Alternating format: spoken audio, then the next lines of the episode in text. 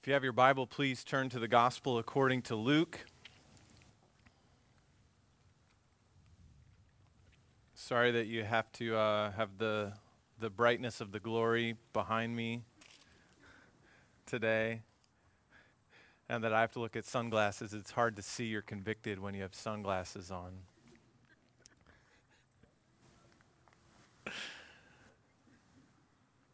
So, speaking of being convicted, that's what happens to Peter in the passage for today. We saw the, the prediction of it a few weeks ago, and today we have the, the actual episode where Peter denies Jesus. It's Luke 22, it'll be verses 54 to 62. So, a few weeks ago, we saw Jesus predict Peter's denial and also promise restoration and even usefulness on the other side of repentance. So, there's even a lot of hope for us as we enter into Peter's denial today. And then, two weeks ago, we saw Jesus praying in the garden and helping prepare his disciples for what's coming, and specifically telling them, Pray so that you will not enter into temptation. And then last Sunday, as Aaron led us, we saw Jesus face betrayal and arrest for us. This week, he experiences, experiences denial by us. Sure, it's Peter, but it's also us, isn't it? Even before we get to the text, the big idea this morning is that we must be ready to stand with Jesus. We must be ready to stand with Jesus. Let's read now from Luke 22, verse 54. They seized him. This is after Jesus' arrest in the garden. Then they seized him and led him away, bringing him into the high priest's house. And Peter was following at a distance. And when they had kindled a fire in the middle of the courtyard and sat down together, Peter sat down among them. Then a servant girl, seeing him as he sat in the light and looking closely at him, said, This man also was with him. But he denied it, saying, Woman, I do not know him. And a little later, someone else saw him and said, You also are one of them. But Peter said, Man, I am not. And after an interval of about an hour, still another insisted, saying, Certainly this man also was with him, for he too is a Galilean. But Peter said, Man, I do not know what you are talking about. And immediately, while he was still speaking, the rooster crowed. And the Lord turned and looked at Peter. And Peter remembered the saying of the Lord, how he had said to him, Before the rooster crows today, you will deny me three times. And he went out and wept bitterly. Let's look to the Lord in prayer. Father, we thank you that bitter tears are not the end of Peter's story and need not be the end of ours. And so we ask that you would work. We thank you that you have revealed yourself most clearly in your Son, and you revealed him to us through the pages of your word. And so we ask that as we look into it today, Spirit, would you open our eyes to see what you would have us to see? Where we need to repent, would you help us to turn from our sins, to weep bitterly, to confess to seek your forgiveness, but then assured of it, would you help us to walk in a different direction? By your grace, by your strength. Would you use what happens in these next moments together and in all of our gathering today to be part of making us into the people that you want us to be for your glory while we live on this earth? We ask for your help now, knowing that you love to give it. In Jesus' name, amen. When we uh, used to live in South Carolina, this is now getting to be a long time ago, one of our pastors there. So this is like mid 2000s. The timing doesn't matter at all. Uh, one of our pastors, every once in a while, when he would be doing the announcements at the at the church, like Richie was just doing, or sometimes at the beginning of a sermon, he would he would ask us as a congregation. He would ask us a question. Say, how many of you had an opportunity to tell someone about Jesus this week? And he'd say, go ahead, you know, raise your hands. And you know, Jonathan would get to raise his hand and maybe one or two other people. Jonathan wasn't in our church in Clemson, but just as a connection to earlier. All right, good. One or two people would raise their hand, right? I had an opportunity. And then he would stop and he would say, Maybe you didn't understand the question. I didn't ask how many of you took the opportunity. I asked how many of you had an opportunity. And every one of your hands should be up. And we're all like, oh, he got me. And somehow he would be able to do it again like three months later and he'd get us all again. How quickly we would forget. Almost as quickly as Peter runs away from saying, I'm going to go with you even to prison and death, to, I don't know that guy. What are, what are we even, who, what are, why are we sitting around this fire and is there something going on in there? this bold, brave disciple who on Sunday at church is like, Yep, Jesus, he's the best. I follow him, I worship him. Just a few hours later, it's going, don't know that guy. And the thing is, we want to think we're different. We'd like to think we're different. We'd like to be different. And often, we're not we have opportunities to stand with Jesus when it would cost us something. We have opportunities to speak up to people we know don't agree with us. That's, that's kind of what the point is. There's going to be a whole lot of people who don't agree with us and may not even think well of us. But we are the ones who, as Jonathan shared with us earlier, we're the ones who know the good news and have tasted and seen that the Lord is good. You love to tell people about your favorite restaurant. I do too. You even know what it is. We love to tell people about new things we find that we enjoy. You have to have this. This is so good. You need to share in my joy.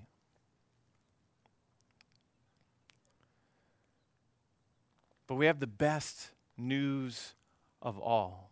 We have the deepest and longest lasting joy imaginable.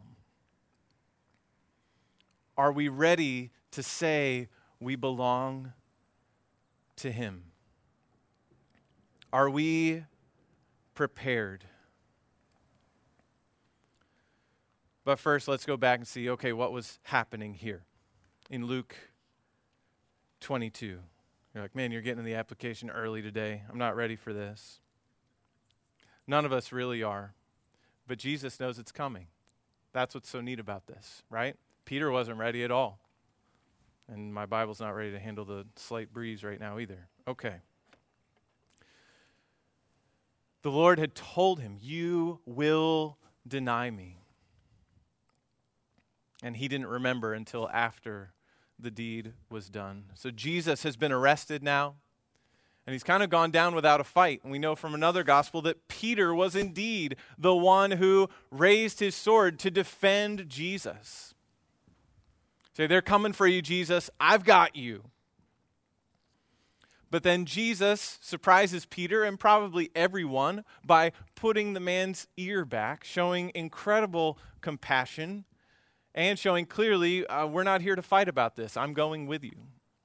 And so the disciples run. The shepherd is struck, and the sheep are scattered. They run. We know from the Gospel of John that one of the disciples, most likely John, followed Jesus and actually was in there with him during his trials. And then we know from here and the other Gospels that Peter was the only other disciple that stayed even in the neighborhood with Jesus. Everyone else is gone, they all ran away. And so there's a way in which we're ready for this to be oh, this is the denial. What a terrible follower of Jesus. he's one of the two that was brave enough to be anywhere near what was happening. But he's following at a distance. And he ends up distancing himself entirely from Jesus during the night.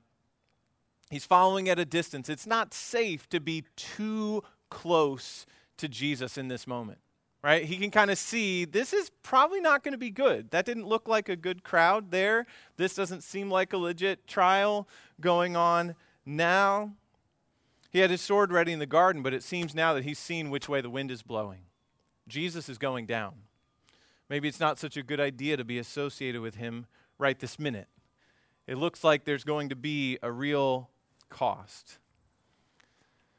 And so he's following at a distance. He's watching. Kind of, I want to see what happens to Jesus, but not too close and then one of the servant girls. That's most likely what this whole group of people was sitting around the fire. There isn't yet the big crowd. We'll see that in coming weeks, the big crowd calling out, Crucify him, crucify him. This is middle of the night. Remember, they came straight from the garden at the high priest's house, and we're not totally sure exactly who the high priest was, whether Annas or Caiaphas.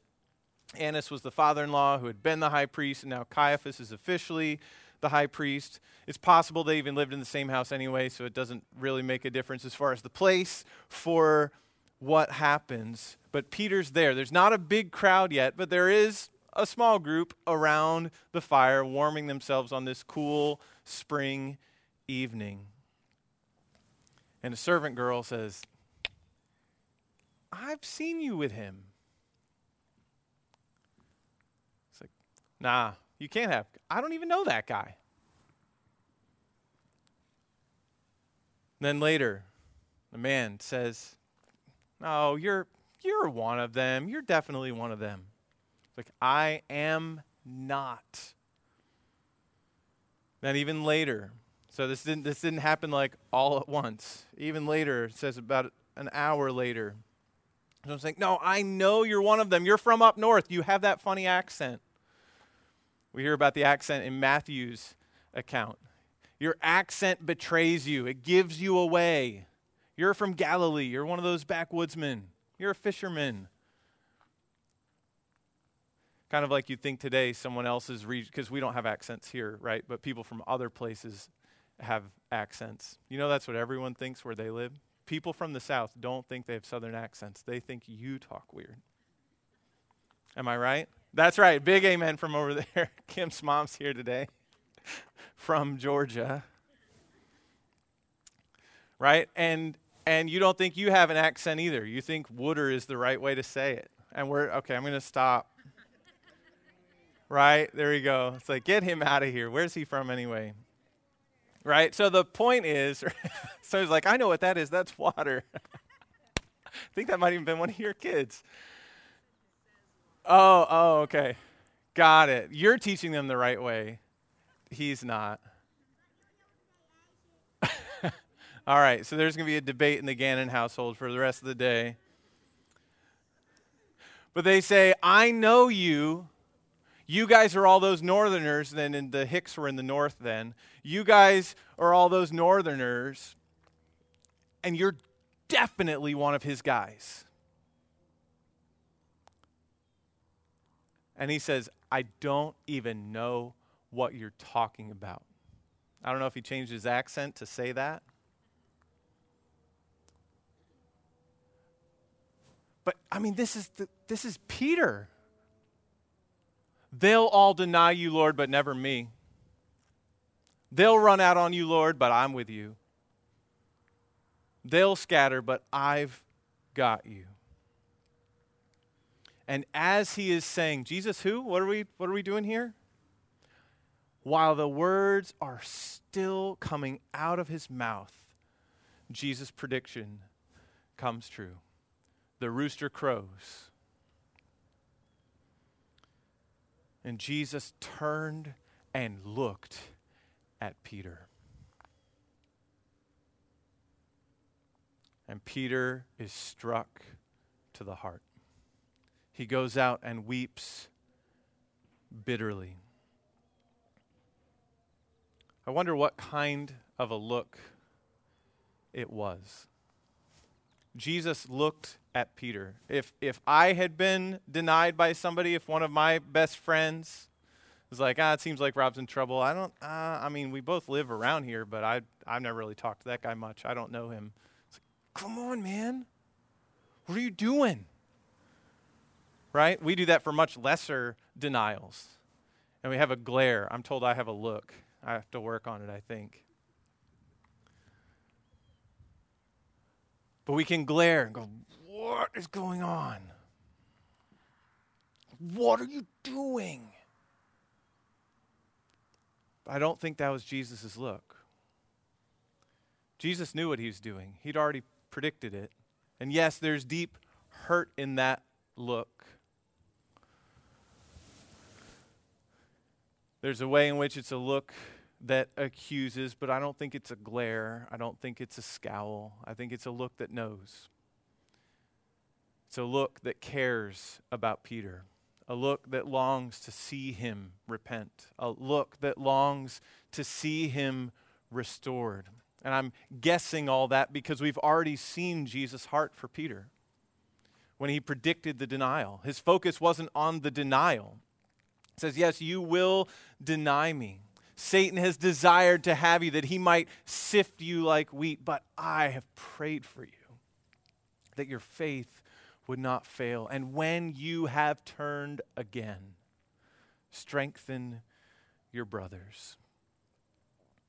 So I don't think Jesus glared at Peter. I think it was a knowing look, a look of care, a look of compassion, a look of love. And maybe that one's even harder to take, right? Because when I glare at you, you go, What? right? Husbands and wives, you understand this. You start to be a little harsh with each other, and what happens? So it's shock of all shocks. You get harshness back.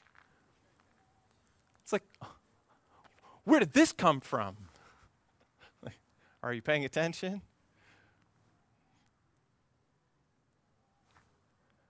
And so we tend to rise with hardness toward hardness.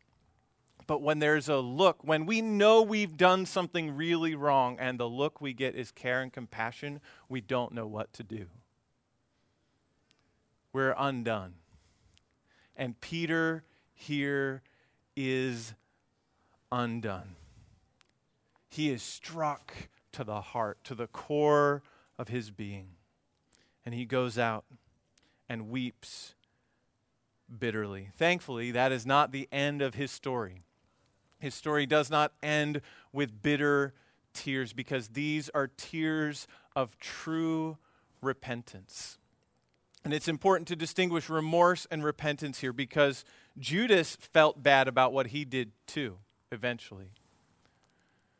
There's some big differences between what they did. Judas was very calculated. He planned this. He's like, Here, give me this much money and I'll give him to you. And he felt bad when he realized what was happening. Oh man, I shouldn't have done that. And that remorse was not true repentance. It, it drove him to despair and even further away from Jesus in a very final way. But for Peter, who caved in the moment, who thought he was ready but found out he wasn't, these were bitter tears of repentance. And repentance doesn't stop at sorrow over sin. It's not just sorry for being caught. It's not just sorry for how much it cost us. It's realizing what we have done to the one we have offended. That we have sinned against our Lord and Christ. We have sinned against our Savior. And he realizes what he has done. He repents he experiences sorrow and regret, but it's not something that leads him away from Christ, it's something that leads him to Christ. As Jesus gently restores him and brings him back and welcomes him home and says, I still have things for you to do for me.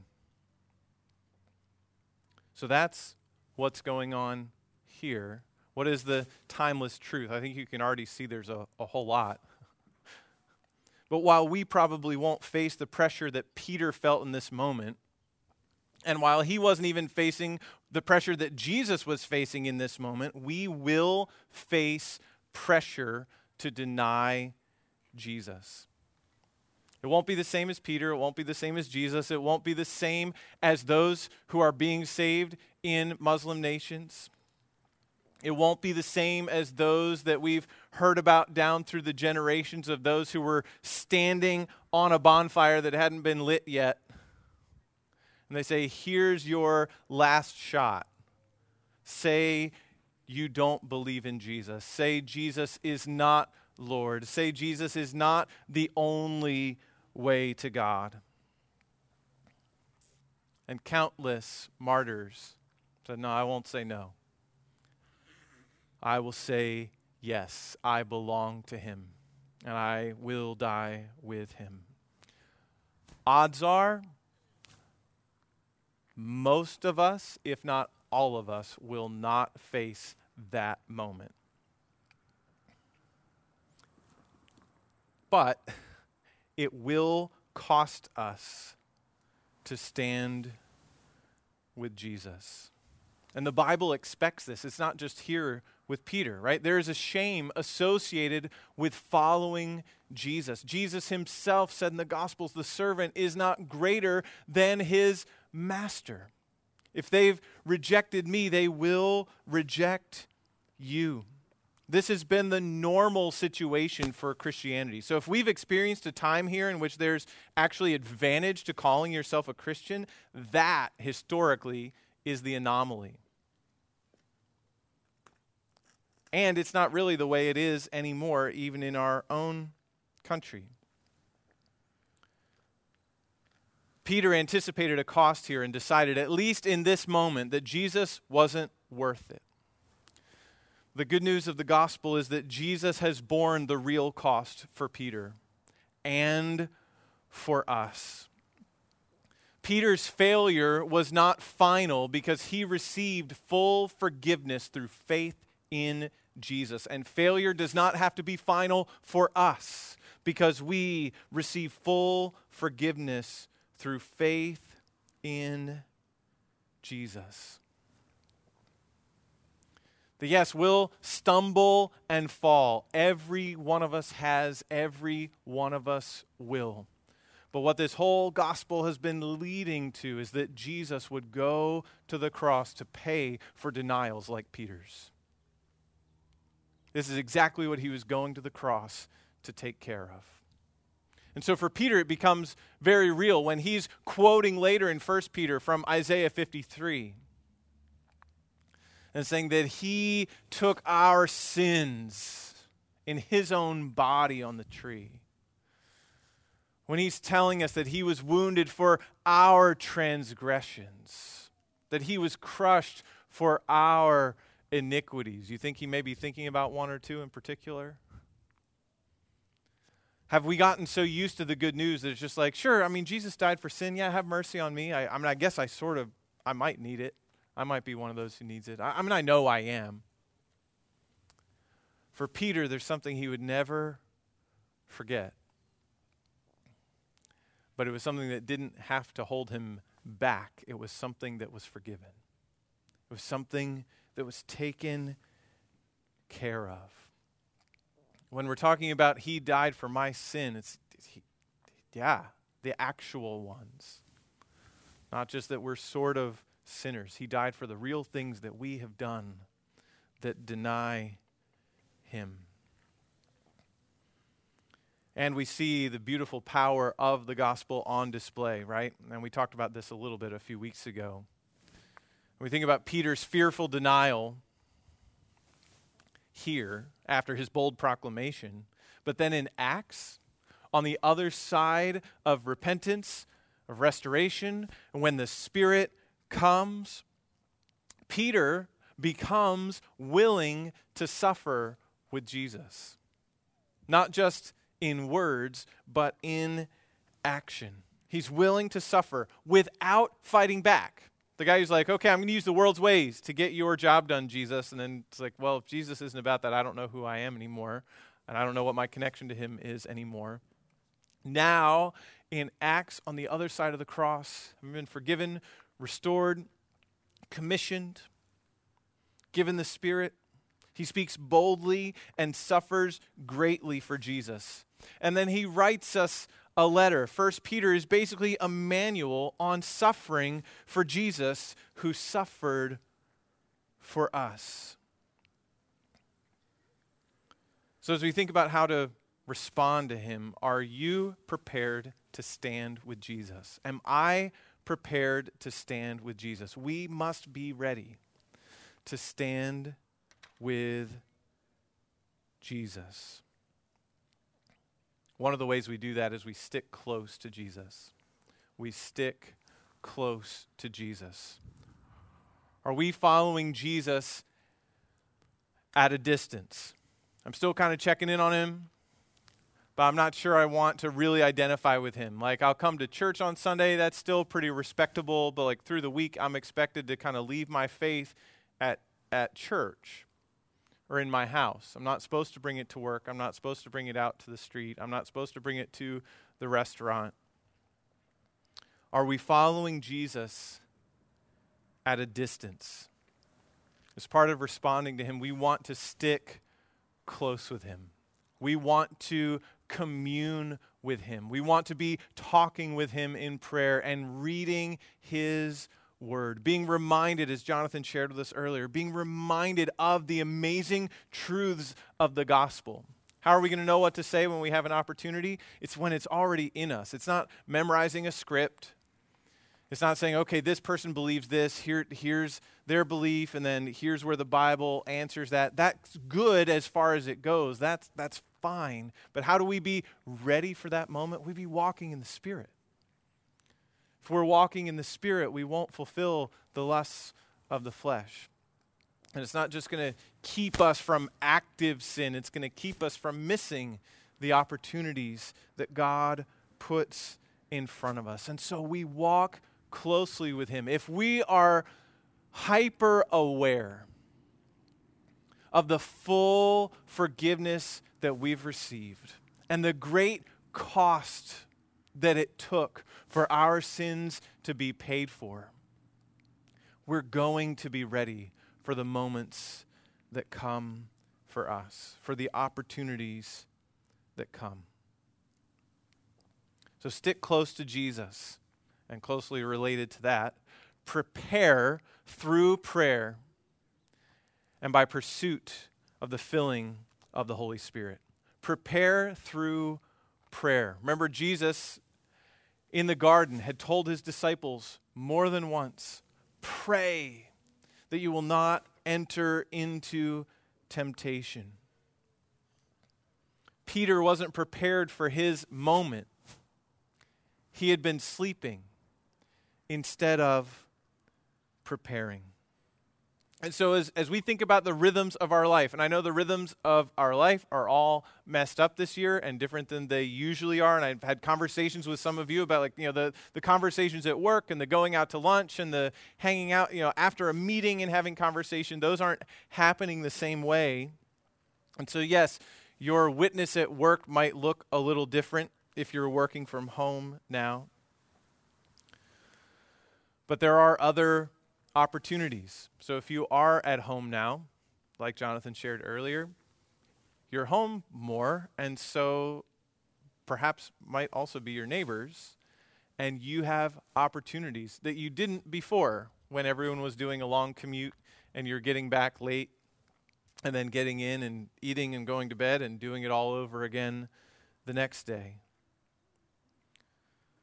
So, with the rhythms of our lives, as different as they may be, and as unique as they are, even across people here, there's some of you are working uh, in person every day, some of you are doing hybrid schedules, some of you are home all the time. Do we pray when we go to work? Do we pray when we go to school? Do we pray when we go to the PTA meeting? Do we pray when we go to the restaurant? Do we pray when we go to the grocery store? Do we pray before the Zoom meeting? Do we pray before we hit send on the Facebook comment? And not just praying that things will go well today, that we'll meet our deadlines, that we'll pass our classes, that we'll have safety when we drive. Those are all fine things. But are we praying that we would be prepared for the moments that the Lord has prepared for us? That we wouldn't miss them. Peter was obviously not prepared for this moment, even though he thought that he was. Right? We referenced a few weeks ago 1 Corinthians 10:13. Therefore let him who thinks he stands take heed lest he falls. So we don't want to have a bold proclamation about I'm going to be ready. I'm going to tell someone about Jesus this week when it's going to cost me something socially. I'm going to speak up for Jesus for sure.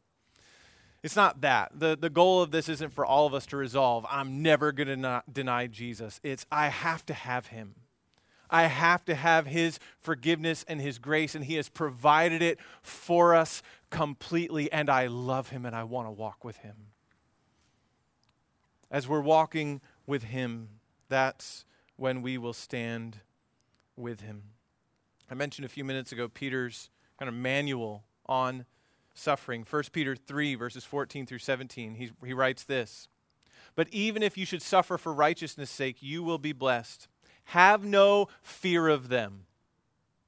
You can almost hear him saying, like, like I did by the fire. Have no fear of them, nor be troubled.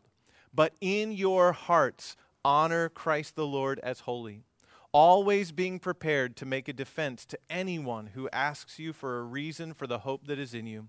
Yet do it with gentleness and respect, having a good conscience, so that when you are slandered, those who revile your good behavior in Christ may be put to shame.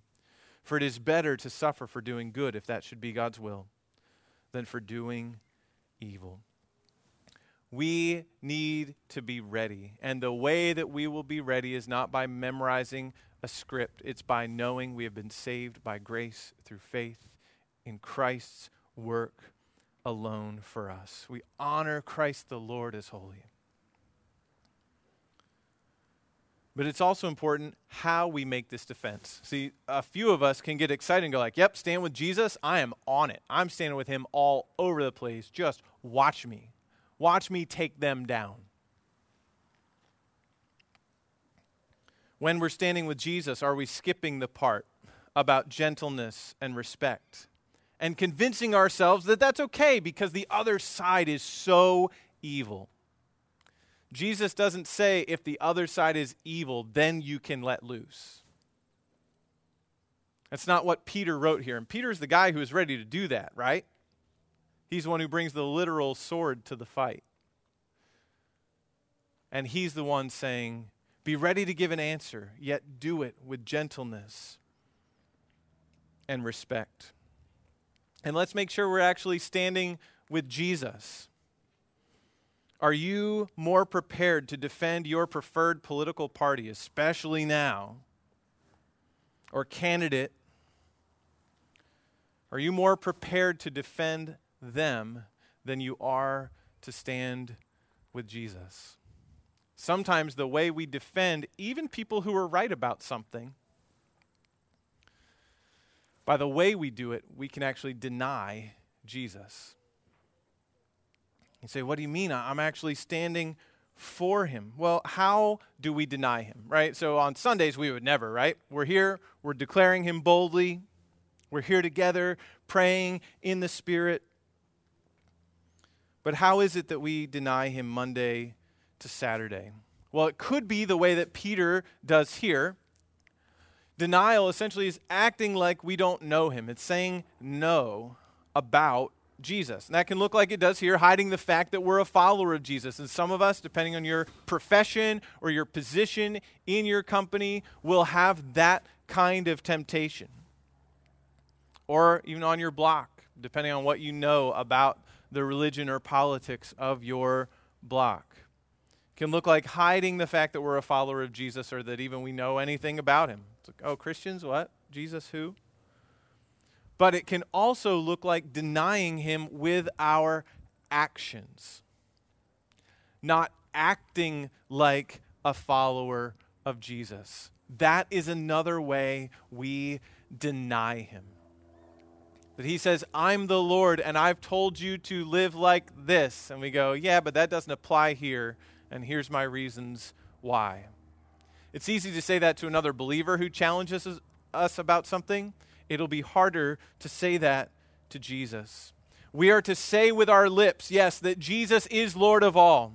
And we are to show with our lives that Jesus is Lord of us. So that, as Peter wrote, when we're slandered, when they lie about us, they will see our good works. We must say with our lips that Jesus is Lord of all and show with our lives that Jesus is Lord of us. The bad news is every one of us fails at this. Every one of us has failed at this this week.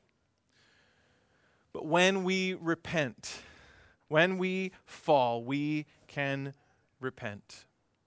Because failure does not have to be final. Now, there are some scary words in 1 Timothy 2 about if we deny the Lord, he will also deny us, for he cannot deny himself. And so, if we continue in our denial of him, there's language uh, that Peter actually uses about denying the Lord who bought us, denying Jesus by their works. If we continue in our denials, we are showing that we are now finally telling the truth about our relationship with Jesus, that we don't belong to Him. But we are reminded here that this failure does not have to be final, that even the failure of denying Jesus, like Peter did, when he was afraid, when he was confused, he's going, ah, nope, I don't know that guy. That does not have to be the last word, and it doesn't have to be the last word for us. So, for you who are very aware of how you have denied Jesus this week, a way that you didn't speak up when you knew the Spirit was prompting you to do it, a way that you went along with what everyone else at work does that you know is not what Jesus would have you do, that is in direct disobedience to his commands, but everybody does it. It's fine. If you're feeling that right now, you can come home. You can repent right now and turn from that sin. If we confess our sins, He is faithful and just to forgive us our sins and to cleanse us from all unrighteousness. So, this note at the end of the story that when we fall, we can repent, it's not a license to go out and sin. It's like, well, I can always repent later. It's not that. But it is an invitation to those who are stuck in sin that today can be your day to come home. There is forgiveness, full forgiveness, and complete restoration for you in Jesus. We must be ready to stand with Jesus. And when we fall, we can come to Him and know that we have His forgiveness. He loves us, He gave His life for us, He hears us, He prays for us. He's with us even now by His Spirit, and He's coming back for us. Let's pray. Father, we confess that, like Peter, we have denied Jesus by failing to identify with him when it's hard. That where it seems like it's going to cost us something socially, we count the cost and sometimes decide that you are not worth it. We confess that we are often fearful to speak up and to share the gospel with our friends, neighbors, and coworkers. Forgive us for these denials and others like them, denials in word and in action. According to your great mercy, according to your steadfast love that was shown to us on the cross, we pray. In Jesus' name, amen.